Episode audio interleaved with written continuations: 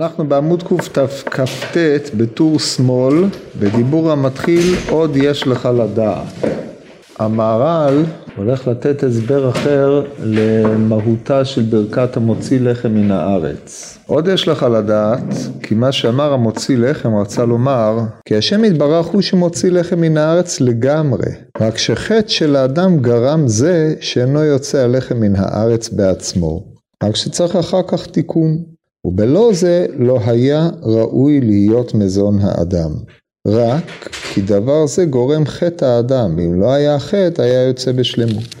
זאת אומרת, בניגוד למה שנאמר קודם לכן על מוציא לחם מן הארץ, שהאדם אמנם מתקין אותו אבל עיקר ההוצאה היא מן הארץ, הרי שפה המהר"ל משנה את הנימה וטוען המוציא לחם מן הארץ, מבחינה אידיאלית הקדוש ברוך הוא מוציא את הלחם מן הארץ לגמרי, אלא שמאחר שהאדם חטא ונתקללה העבורה, כמאמר הכתוב, ארורה הארץ בעבורך, בעיצבון תאכלנה כל ימי חייך, וקוץ ודרדר תצמיח לך, ואכלת את עשב השדה, אז האדם צריך לטרוח כדי להכין את לחמו, כפי שאנחנו נוהגים היום.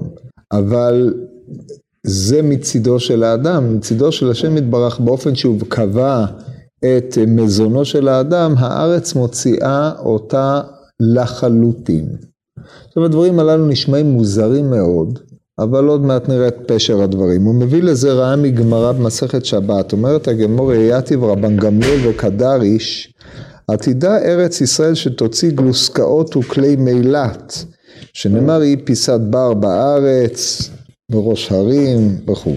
לגלג עליו אותו תלמיד, ואמר אין כל חדש תחת השמש. מהי עתידה? מה שהיה הוא שיהיה, מה שנעשה הוא שיעשה, כיוון שאנחנו רואים שהארץ לא מוציאה גלוסקאות וכלי מילת, אין שום סיבה להניח שזה יתחדש בעתיד. אמר לו, בוא ואראה לך דוגמתן בעולם הזה, נפק אח ולק מהין ופטריות. והכתוב שם עוד, עתידה אישה שתלד בכל יום, נגלג עליו אותו תלמיד, אז הוא הראה לו תרנגולת שמטילה ביצים בכל יום. בסדר, מה? קמין ופטריות זה דבר אחד, אבל גלוסקאות ומכלי מילת זה דבר אחר. אתה, מילא, מה העניין זה לזה? לא ברור בכלל.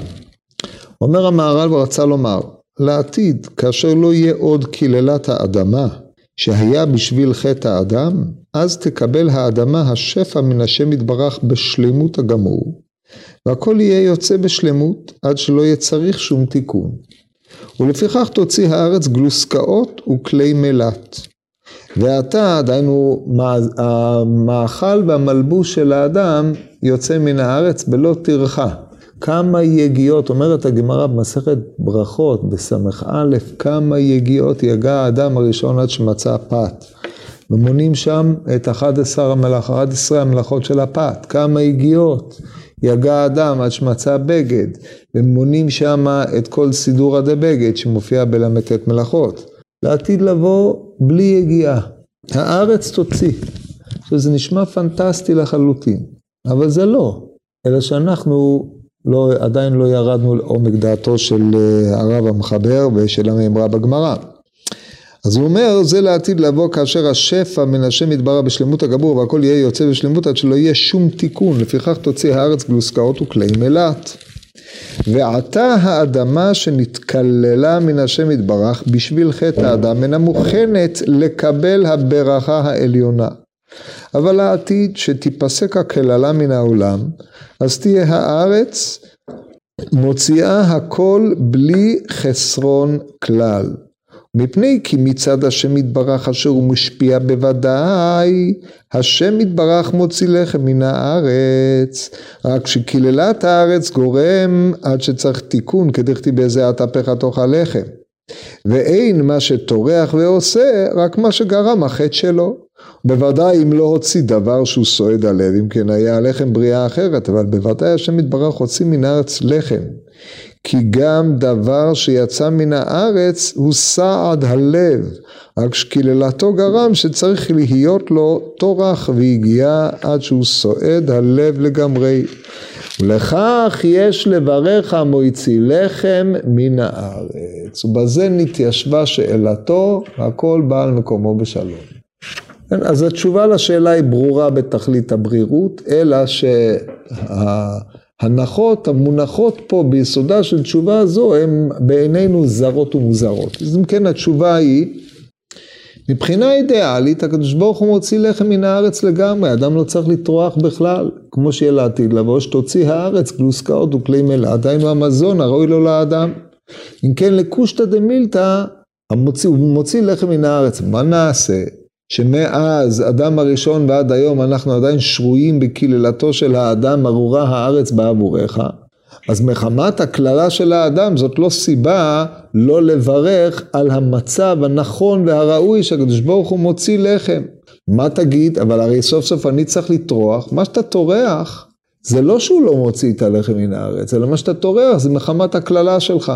אבל לכשטרחת כדי לסלק את הכללה, באופן שלא תאכל באבוס אחד עם בהמתך, אלא תאכל לחם שיגעת בו בזה התפך, אתה חוזר כביכול למצב האידאי שבו הלחם יוצא מן הארץ. כן, המטבע של הברכה מתיישבת יפה, אבל כמו שאמרנו קודם, אנחנו צריכים לברר את ההנחות העומדות ביסודם של דברים, שהרי חוקי הטבע לכאורה לא משתנים פה. טוב, אז עכשיו אנחנו צריכים לשאול שאלה אחת, מתי זה העתיד לבוא הזה? זה שזה בעתיד לבוא זה ברור, אבל מה העתיד להיות שם? כיוון שהאדמה נתקללה בעקבות חטא אדם הראשון, אז הדעת נותנת שסור הכללה זה כאשר יסור חטא אדם הראשון. והחטא אדם הראשון יסור, לכאורה בסוף 6,000 השנה, או עם תקופת ימות המשיח, תלוי במחלוקת הגמרא, מחלוקת שמואל ורבי יוחנן, במסכת ברכות, בדף למדלת, עמוד ב', מה כל הנביאים לא נתנבאו אל ימות המשיח, אבל העולם הבא אין לא ראתה אלוהים זולתך, ומה דעתו של שמואל, אין בין העולם הזה לימות המשיח לשעבוד מלכויות בלבד.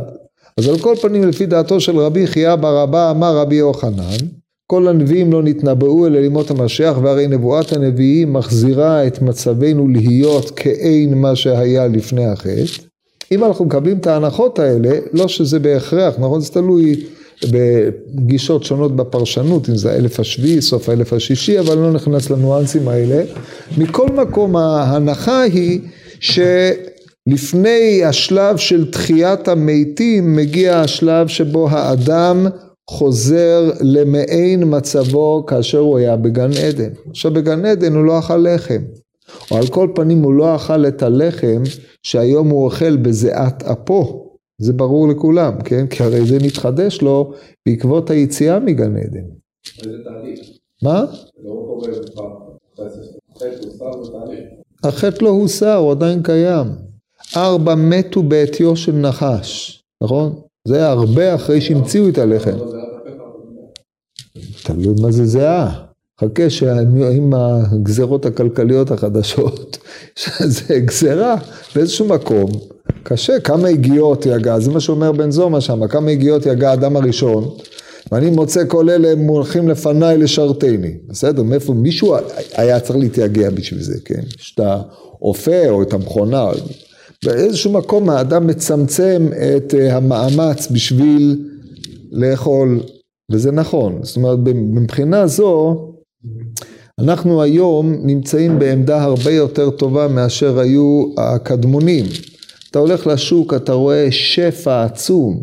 אתה רואה בכל מקום שפע, מאמץ, אתה לוחץ על כפתור, הוא מייצר לך משהו. יש לי חבר שעובד בהייטק. בענייני המצאות, והסביר לי על המדפסת של הסטייקים החדשה שם, שקיימת, כן, כבר היה חלק מהמתכננים, שאתה יכול לעצב לך סטייק מלאכותי, בריא יותר בלי להיכנס למה שמכניסים בסטייק אנטריקות עם כל העניינים, אבל אתה מקבל את זה בטעם, איזה טעם שאתה רוצה לפי מה שאתה מתכנן, ובאיזה תערובת שאתה רוצה עם חומוס, עם עדשים, עם פה, עם שם. בקיצור, יש באמצעות תעשיית המזון המתקדמת, לחיצת כפתור מנפיקה לך מזון. כן? באותו דבר בבגד, אתה לא צריך להתאמץ, יש תוכנה, אתה לוחץ על תוכנה, מדפיסים לך בגדים. אני מדבר על מדפסות תלת ממדיות, זה הנושא החם בחדש, כן? הוא הראה לי דוגמאות כאלה, הוא התעסק בזה. מפליא ביותר, ממש מפליא. לא צריך להתאמץ, אמנם זה דבר שיגרום בעיית אבטלה, יוצאת מגדר הרגיל, יגדיל את מעגל הפשע, ויחזיר את העולם, קיצור, כמו אחרי מלחמת העולם השלישית, שיחזרו לחור, אבל בסדר, זה הסדר העניינים. בכל מקרה, לכן אנחנו יכולים להבין את פשטות המאמרה שעתידה ארץ ישראל להוציא גלוסקאות וכלי מילת, במובן רציונלי, דהיינו השפע בארץ יהיה כל כך גדול עד שזה ייראה כאילו הדברים הללו גדלים מן העץ, אתה בא וכותף, אתה בא לוחץ על כפתור, מה זה משנה מה העץ שממנו אני מוציא, אם זה צריך להיות עץ שגדל באדמה או איזה מחשב שאני לוחץ עליו ומוציא, כן? כל הביאור הזה הוא ביאור יפה, מצוין, הוא יותר מתאים לרוח הרמב"ם, שהרמב"ם מביא את המאמרה הזאת. אבל המהר"ל לא מקבל את העמדה הזאת, מה עוד שתפיסת האפוקליפטה המהר"לית היא שונה לחלוטין משל הרמב"ם, דהיינו מהו העתיד כפי שהוא צופה אותו. לפי המהר"ל, העתיד לבוא זה חזרה למה שהיה קודם החטא, מצב של גן עדן, כמו שאמרתי, התחלתי לומר לכם קודם גן עדן לא היה חטא, לא היה לחם. האדם ניזון מגן עדן, אכל פירות. הוא אכל מה שאכל. מה שהוא אכל הזין אותו לחלוטין, באשר הוא אדם. וכבר דיברנו קודם לכן שאנחנו לא מדברים, בשיעורים הקודמים, אנחנו לא מדברים פה על המזון הפיזי של האדם, אלא מה שמעמיד את חיותו של האדם כיצור המורכב מגוף ונפש, או רוח וגשם, השילוב שלהם הוא המזון, הוא צריך להעמיד את הרוח בגשם של אותו אדם המיוחד והמזון המתייחד לו, וזה המוציא לחם מן הארץ, כי הארץ דייקה היא מקום קיומו של האדם. הארץ צריכה לפרנס ולזון אותו, והקדוש ברוך הוא קבע בעולמו את האמצעים שבו האדם יהיה ניזון כדי שיוכל לחבר עליונים ותחתונים, כל זה דיברנו בפעמים הקודמות. בא המהר"ל ועושה מזה אידיאליזציה. הלחם שאתה אוכל היום הוא לחם מקולל, מפני שהוא נושא את חטא האדמה, ועל כן אתה צריך לטרוח הרבה כדי לאכול אותו, לטרוח יותר, לטרוח פחות, מבחינת המהר"ל זה לא משנה, אז תטרח להמציא את המדפסת, זה לא חשוב, מה זה משנה אם אתה טורח בסיבה הקרובה או טורח בסיבה הרחוקה. בין כך או בין כך, הדבר הזה זוקק טרחה, מאמץ ועמל כדי ליזון. אדם בגן עדן לא ניזון במאמץ. סוג המזון שהוא ניזון בו, והצרכים שלו כאשר האדמה לא הייתה מקוללת, דהיינו האדמה הייתה מבורכת, שפע עליה שפע אלוקי, ואז ביכולתו של האדם היה להשיג השגות יותר נעלות. הלחם הזה הוא לא הלחם הרגיל, אבל הארץ היא זו שמוציאה את לחמו של האדם. זה מה שאומר רבן גמליאל לאותו תלמיד. עתידה ארץ ישראל הוציא גלוסקאות וכלי מילת. רבן גמליאל לא חי בעתיד, הוא לא ידע מה ארץ ישראל תוציא, אבל הוא בדרך המשל אומר לו, ארץ ישראל תספק את כל צורכיהם הפיזיים של האדם. האדם יהיה ניזון, כי ארץ ישראל זה מקום גן עדן, כך אומרת הגמרא בזבחים. זאת הארץ לא גושמה. כן, דעת מחלוקת רבי יוחנן וריש לקיש, אם ירד מבול בארץ ישראל, לא ירד מבול, אם הגן עדן הוא פה, לא. אז לפי ההנחות הללו, הצורת חיים של האדם עוברת שינוי טוטלי. התזונה שלו מן הארץ ממושלת בזה שצורכי האדם הפיזיים יהיו מסופקים לו בלא מאמץ, מפני שעיקר עניינו הוא לדעת את השם, שזה היה מצבו בגן עדן. הארץ מייצגת פה את האפשרות הקיומית של האדם כדי להוציא תעודתו מן הכוח אל הפועל במצבו האידיאלי לפני הכללה. הרי זה שהאדמה נתקללה, היא נתקללה רק משאדם נתקלל עימה. אדם שסופו, ברגע שתסור קללת האדמה ותסור הכללה מן האדם, האדם יהיה בן על מוות. צורת התזונה שלו משתנה לחלוטין, אף על פי כן הוא נמצא בין עליונים לתחתונים. שבא רבן גמליאל ואומר לו, בוא ועריך דוגמתן בעולם הזה. כן, כך לשון הגמרא. מהי בעולם הזה? ועתידה הארץ שתוציא גלוסקאות וכלי מלט, זה לא בעולם הזה, זה באיזה עולם אחר. העולם הבא אין בו לא אכילה ולא שתייה, אלא צדיקים יושבים, כמו שאומרת הגמרא בברכות. העולם הזה, זה העולם המקולל, כפי שאנחנו נתונים בו עכשיו. אומר לו, גם בעולם הזה אתה רואה התחדשות יומיומית. אתה רואה דברים שלא זוקקים הכנה, אתה יכול לאכול אותם כמות שהם, הארץ מוציאה אותם חדשים לבקרים בלי שום מאמץ. זה לא דורש ממך לטוע, לא דורש ממך לזרוע. אתה רוצה לגדל עץ, אתה רוצה לגדל תפוזים, אתה צריך לטוע עץ, להשקות אותו, כמעינו פטריות ניזונים מן האוויר בכלל, כמו שאומרת הגמרא, מהאוויר המתראה בו, כן? אז זה אומר, אתה רואה שיש דברים שניזונים מאליהם, הם מתקיימים מאליהם, ואדם ניזון מהם. הוא מברך על זה שהכל נהיה בדברו בגלל כך. זאת אומרת, יש דוגמתן בעולם הזה, אבל אנחנו עדיין בעולם הכללה. דברים אין אלה יהיו לעתיד, אלא שהדברים שהארץ תוציא הם יהיו מיוחדים למזון האדם, הלחם שמסוים לאדם. זה הרעיון של המערל. אז כשאתה אוכל היום לחם, כשאתה עמל בשבילו עמל מרובה, זה בבואה עלובה ביותר של אותה אידאה שהייתה צריכה להתקיים אלמלא הכללה. אבל על כל פנים, היא מה שזנה את האדם. כיוון שהלחם הזה מוצאו בארץ, אז אנחנו מברכים על הצד הברוך שבדברים, ולא על הצד הארור שבדברים.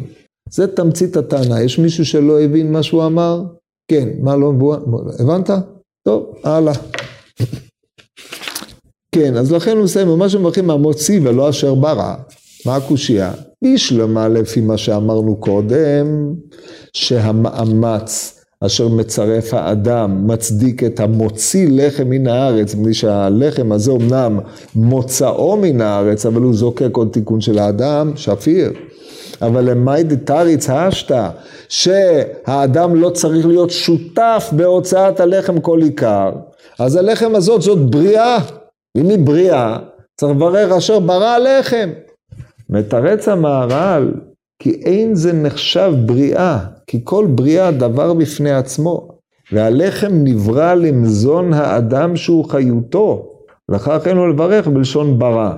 אבל שאר דברים שאינם עיקר מזון האדם נחשבים בריאה, כאשר אינם עיקר מזון האדם. זאת אומרת, לחם, הלחם העתידי, יאשר יהיה כמו הלבוש, הלבוש העתידי ישתנה מהלבוש שאנחנו לובשים היום, כן, כמו שהיה כותנות אור. בתורתו של רבי מאיר כתוב כותנות אור עם א', מתי אפשר לעשות כותונת מאור? מי יכול להרוג דבר כזה? תחשבו על הציור. זאת אומרת, זה זיכוך של הגוף. האור הוא הלבוש, הוא נקרא משחא דחיויא, הוא הכללה של האדם, כן? חוש המישוש, כמו שאמר הרמב"ם, חרפה היא לנו, כן? בג' ח' המורה. לכן האור נקרא בלשון הזוהר, משחא, הוא אור של נחש. האור או הבשר לא נקרא אדם, הוא נקרא בשר אדם. האדם שבאדם הוא עטוי לבוש, שהוא האור. ויש שני סוגים של לבוש. יש לבוש חיצוני, יש לבוש פנימי. כל זה מופיע מופיע איפה שמופיע. טוב, לא צריך, זה ברור מאליו, אנחנו יודעים את זה. אבל יש גם האור של האדם, גם הכלי מלט, בגדי המשי, שהם מה שעתידה האדמה להוציא, זה שינוי בכל החוויה של פגישת האדם את המציאות, דהיינו זיכוך החוש. גם זה עתידה האדמה להוציא, דהיינו האדמה, שהוא מקור חיותו של האדם, תצמח אדם הרבה יותר מרומם, הרבה יותר מקודש ממי שמתעסק בענייני חוש המישוש, בחרפתם או משתעבד להם, כמו שראינו במדרש עם רבי יצחק ורבי יוסי, כן? שעדיף היה שיאכל עשב ויחזור לקללתו הראשונה, מפני שהוא שיעבד את כל כוחותיו הרוחניים, לבזיעת אפיך תאכל לחם. אז אומר פה המהר"ל, מה שמברכים המוציא ולא אשר ברא, וכאן אנחנו מגיעים לנקודה, לחם הוא הדבר המיוחד לאדם באשר הוא אדם, דהיינו מזונו של האדם. כשאנחנו מברכים על אשר ברא, אומר המהר"ל, זה מטבע שמעמידה בריאה, יש פרי העץ, יש פרי האדמה, הם לא מיוחדים לאדם. האדם מנצל אותם לצרכיו, אבל לחם הוא מיוחד לאדם, ולכן צריך לייחד לו ברכה במטבע שמורה על היותו מיוחד לו. וזה מה שהוא אומר פה, אין זה נחשב בריאה, כי כל בריאה הוא דבר בפני עצמו, אבל לכן נברא למזון האדם שהוא חיותו, לכן הוא לברר בלשון ברא. שהדברים שאינם עיקר מזון האדם נחשבים בריאה, כאשר אינם עיקר מזון האדם, כי גם ברכה זו נתקנה על שנתן לו השם יתברך מזונו, ואין מברך על הבריאה עצמה, אכן מברך המוציא. זאת אומרת, כשאתה אוכל, אתה משתמש בבריאתו של מקום כדי להיות ניזון.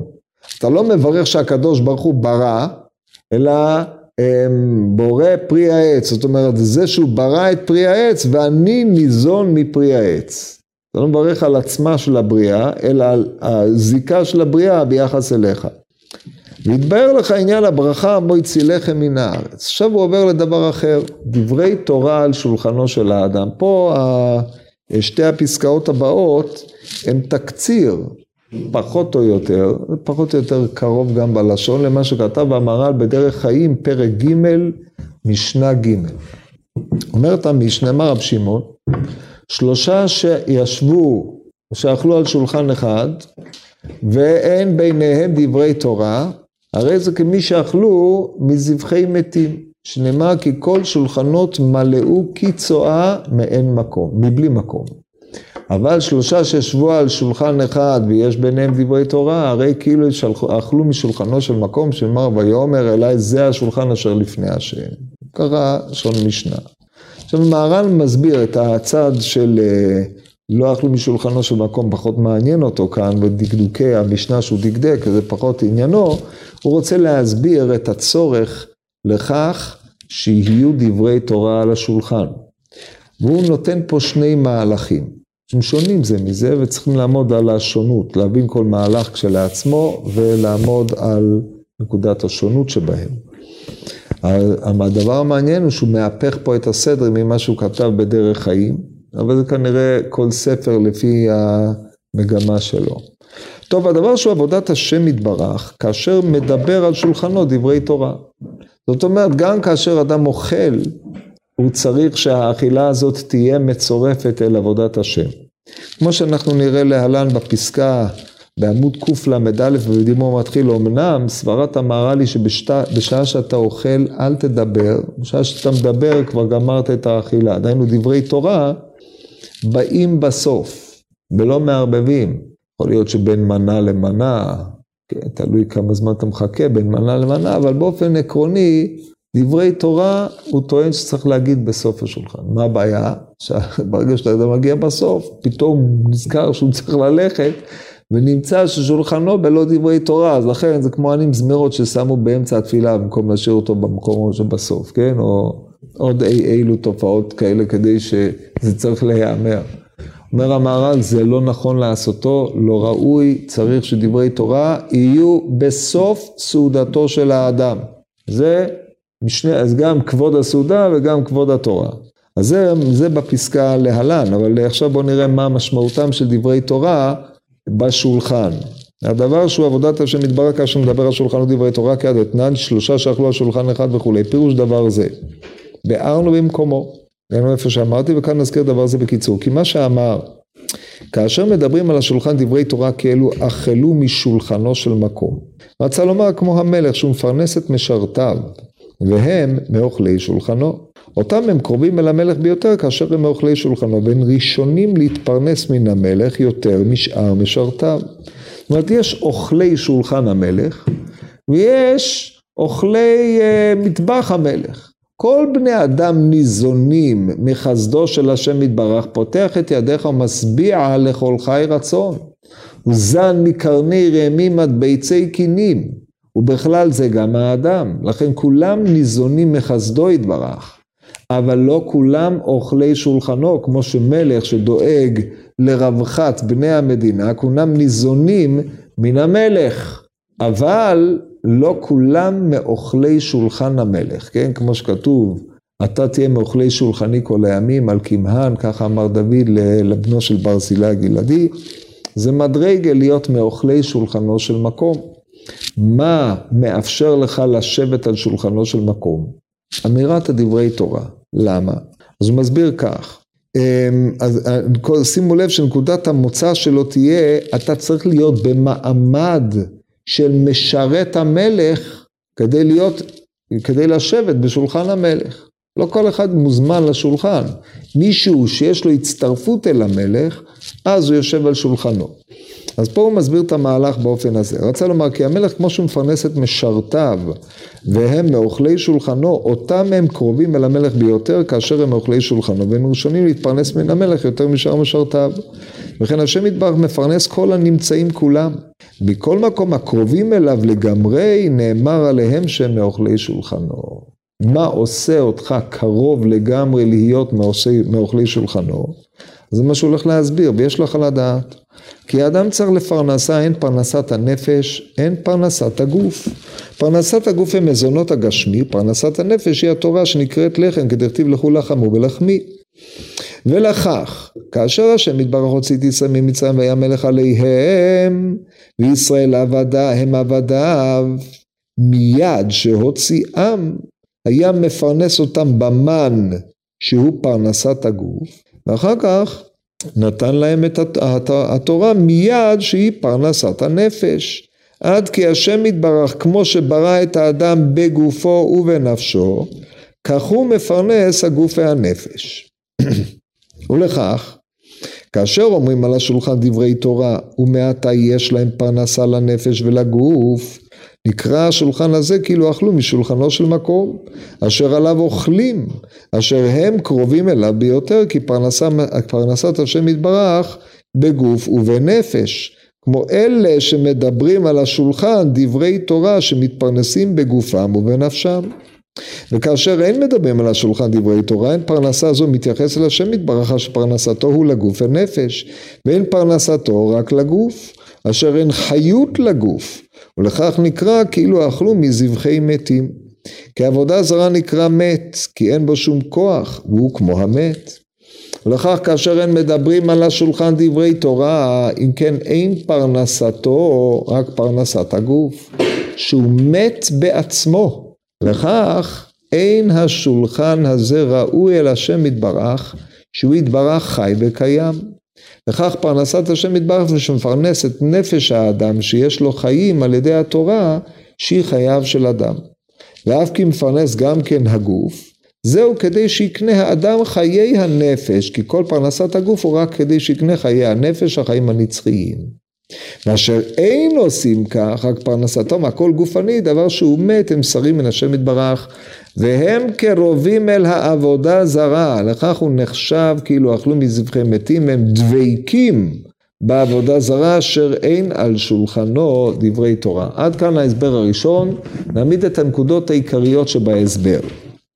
כולם ניזונים מן השם יתברך, דץ חם, נניח דומם, יהיה אשר יהיה, אבל צומח, חי ומדבר, כולם ניזונים מן השם יתברך. אבל אין קרובים אל השם יתברך, אלא עם ישראל שהם עם קרובו, עמזו יצרתי לי, תהילתי יספרו. לכן אנחנו מדברים על קבוצת הקרובים אל השם יתברך, אשר ראויים להיות מרואי פני המלך, אלמלא לא זכו ישראל להקביל פני אביהם, שבשמיים פעם אחת בחודש דיים. אז רואי פני המלך או המקבילים את פני המלך, זאת קבוצה שהם ראויים להקבלת פני המלך, ומתוכם יש שהם במעמד של אוכלי שולחן המלך ובמעמד שלו. במה זה תלוי? אז הוא אומר, זה תלוי באופן הבא. האדם ישראל נברא על ידי השם יתברך גוף ונפש. הקדוש ברוך הוא זן את האדם הן בגופו והן בנפשו, הנקודה שהוא מזכיר פה זה המן והתורה. וכדרך שהדברים היו במדבר, כך הדברים הללו מתמשכים ומתקיימים גם בארץ, והוא הדין בגלות, הקדוש ברוך הוא זן את בניו בגופם ובנפשם, זה לא השתנה.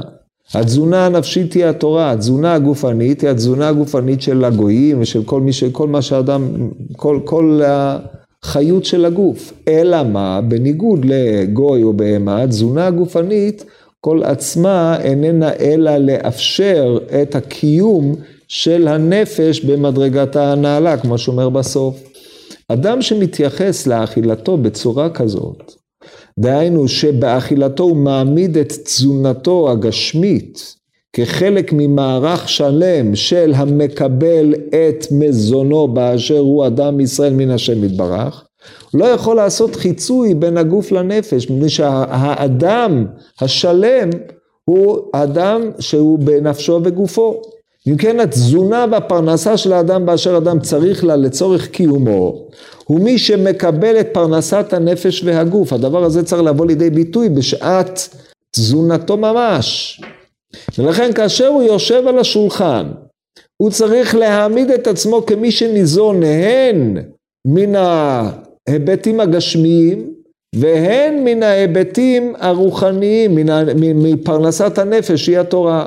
ופה אומר המהר"ל שאמירת דברי תורה על השולחן היא עצמה הנחכת הפרנסה. כי זה שאתה אומר דברי תורה, במה אתה מתפרנס? אולי אתה מפרנס, אבל במה אתה מתפרנס? הרי כל אומר דברי תורה יש אומר ויש שומע. השומע מתפרנס והאומר מפרנס. אומר המהר"ל, מה פתאום? העמדת התורה באמירת הדברים כדבר המפרנס את נפשות ישראל, זה ביטוי להיותי מתפרנס מן התורה. וזה ההכרה הנאותה של תפקיד השולחן, ולכן שולחנו זהו כשולחן על לפני השם. ושימו לב, הרי אדם שאכל מן במדבר, כתוב לא ניתנה תורה אלא לאוכלי מן. דהיינו לאלה הניזונים מן השם יתברך בהכרתם, להם גם ניתנה התורה שהיא פרנסת הנפש. אשר על כן האדם המעמיד את עצמו כניזון בנפשו וגופו, הוא מעמיד את עצמו כעומד לפני השם. ולכן שולחנו הוא שולחן בעל אופי זה. מי שלא, אומר המהר"ל, מי שרואה במזון רק אמצעי לסיפוק צורכי הגוף. צורכי הגוף הם נקראים דבר מת. אמנם בהערה אי אפשר להתעלם מזה, כתוב לא אכלתי בעוני ממנו ולא נתתי ממנו לטמא ולא ביארתי ממנו למת. מה פירוש לא ביארתי ממנו למת? יש הרחבת רמב"ם מפליאה ביותר. הרמב"ם בלא תעשה קנ"ב בספר מצוות, כשדן על הדבר הזה, הוא אומר כל דבר שהוא לא צורך הגוף החי, למת הוא חשוב. אדם הלך וקנה קצות במעשר שני. זה פרנסת הנפש, קנה מהר"ל, קנה ספר תורה, עובר עליו שלא ביארתי ממנו למת. רק צורכי הגוף החי, בזה הוא מקיים את הדברים. טוב, אבל זה הרמב"ם, המהר"ל לא חייב לו, הרי הרמב"ן חלק עליו, אמר לדברי הוואי, כן, תקפו את הרמב"ם גם בהלכה בעניין הזה. זה פה, כן, יש את זה, אני אקרא לכם את זה. אז לכן הכל בערכים, כמו שאומרים. זאת אומרת, כל דבר לפי ההקשר שלו, לפי העניין שלו, אי אפשר להקיש מזה לזה. תראו את הדיוק הזה, זה פשוט פלא הרמב"ם הזה. הזהירנו מוציא דמי מעשר שני אלא באכילה ושתייה, והוא אומר, ולא נתתי ממנו למת, ולשון ספרי, ולא נתתי ממנו למת, שלקחתי ממנו ארון ותכריכים. וכל זמן שיוציא ממנו דבר יאכל כנגדו, כמו שבא במקומו, אמנם זכר המת, לחיזוק, כאילו אמר אף על פי שהוא מצווה להוציא בה מעות מעשר שני אלא במזון בלבד, כמו שכתוב ונתת בכסף, שאם יוציאו בזולת המזון כאילו הוציאו למת שאין תועלת בו. אז יש פעמים שאנחנו מדברים על החיות, זה חיות הגוף, זה בהקשר של המצווה ההיא. אבל כאשר אדם מעמיד את עצמו כמתפרנס מן השם יתברך, אז הוא צריך לבטא בפרנסה הזאת את מימדי הפרנסה על כולם, כן? מעין אוכלי מן. אז זה המהלך הראשון. אדם שזן רק את גופו, הוא זן את החלק המת שבו. לכן הוא אומר כאילו אוכל מזבחי מתים. מה העניין? זבחי מתים זה זבחי עבודה זרה. מדוע זבחי עבודה זרה? מפני שהוא מעמיד את חיותו בעולם הזה על חיות הגוף. זו תפיסה של עבודה לא נכונה את השם יתברך, כי עיקר עניין חיות הגוף, כמו שהוא אמר קודם, הוא פרנסת הנפש, בשביל שהנפש תהיה לה פרנסה. זה הערך הנכון של ענייני הגוף, כאשר הוא מאהיל את גופו, הוא משעבד את כוחותיו אל גופו, זה זבחי מתים, ככה הביאור הראשון. הביאור השני, אז יש שאלות? אין, יפה. ועוד דע לך. כי מה שעכשיו הוא נותן ביאור אחר. עכשיו הקושי בביאור הזה הוא כמובן, למה דברי תורה, אמירת דברי תורה הם פרנסה? אז אני ניסיתי להסביר את זה מתוך דקדוק לשון המערל, שזאת פרנסה מפני שהתורה היא הפרנסה. הוויית התורה ונתינתה לישראל היא פרנסתם, ולכן הנחכת התורה בדבריה היא העמדת הפרנסה. המערל כנראה לא ראה את הדבר הזה כסופי, ונתן מהלך אחר. ועוד דע לך, כי מה שאמר שלושה, עכשיו הוא יזדקק גם למספר שלושה, בזיקתו לשולחן. מה שאמר שלושה שאכלו על שולחן אחד ואמרו עליו דברי תורה כאילו אכלו משולחנו של מקום.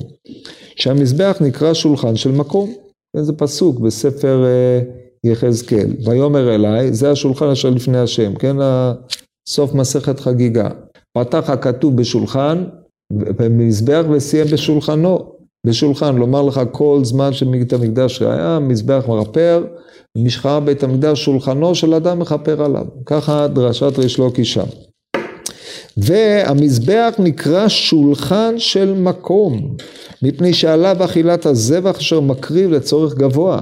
עכשיו, הקרבת הזבח זה קרבת האדם אל השם יתברך, כמו שהמהר"ל ביאר בפרקים הראשונים של נתיב העבודה. וכך נקרא השולחן אשר עליו אוכלים עבדיו יתברך שולחנו של מקום, כי אכילת עבדיו מוטל על האדון. וכאשר עבדיו מתפרנסים, נקרא זה גם כן צורך גבוה, באשר האדון צריך שעבדיו ישרתוהו. הקדוש ברוך הוא זן אותנו באשר אנחנו עבדיו, עושי רצונו, ואנחנו פועלים, שהוא ישכר אותנו כדי לעשות מצוותיו, כן, למשל למלך ששכר לו פועלים. וכאשר עבדיו מתפרנסים נקרא זה גם כן צורך גבוה, וזה כאשר אומרים עליו דברי תורה, כי בזולת זה לא ייתכן לומר שהם אוכלים משולחנו של מקום, כי איך ייתכן לומר שהוא שולחנו של מקום? כי השמיים שמיים להשם והארץ נתן לבני אדם, ואין שולחנו של מקום בארץ, רק כאשר מדברים על השולחן דברי תורה. ואף כי השמיים שמיים להשם והארץ נתן לבני אדם, נו, אז מה הועלנו? בגלל שאמרת דברי תורה פתאום נהיית בשמיים? מה קרה? אז זה מתרץ המהר"ל, לא, זה לא קושייה. מכל מקום השם יתברך עם התורה, כמו שאמרו שם, שהשם יתברך הוא עם התורה. ולכך נחשב כאילו אכלו משולחנו של מקום, כאשר כל אדם עבד אל השם יתברך, ופרנסתו מן השם יתברך. פה הוא נותן היבט אחר, כאילו אכלו משולחנו של מקום. אומר המהר"ל, הרי הכתוב אומר השמיים שמיים להשם, והארץ נתן לבני אדם.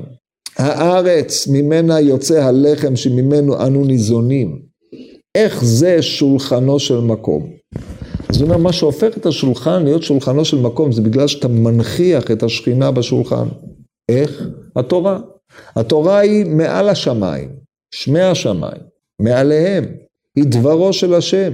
העמדת דברו של השם בזמן סעודתו של האדם, היא הנחכת המקום יתברך, היא זה שכביכול הופכת את השולחן לפטורה דמלכה, כמו שאנחנו יודעים ששבת, במאמרי הזוהר שאומרים על השולחן, אלה שאומרים על השולחן, אז שמה מפורש שאתה מוזמן לפטורה דמלכה.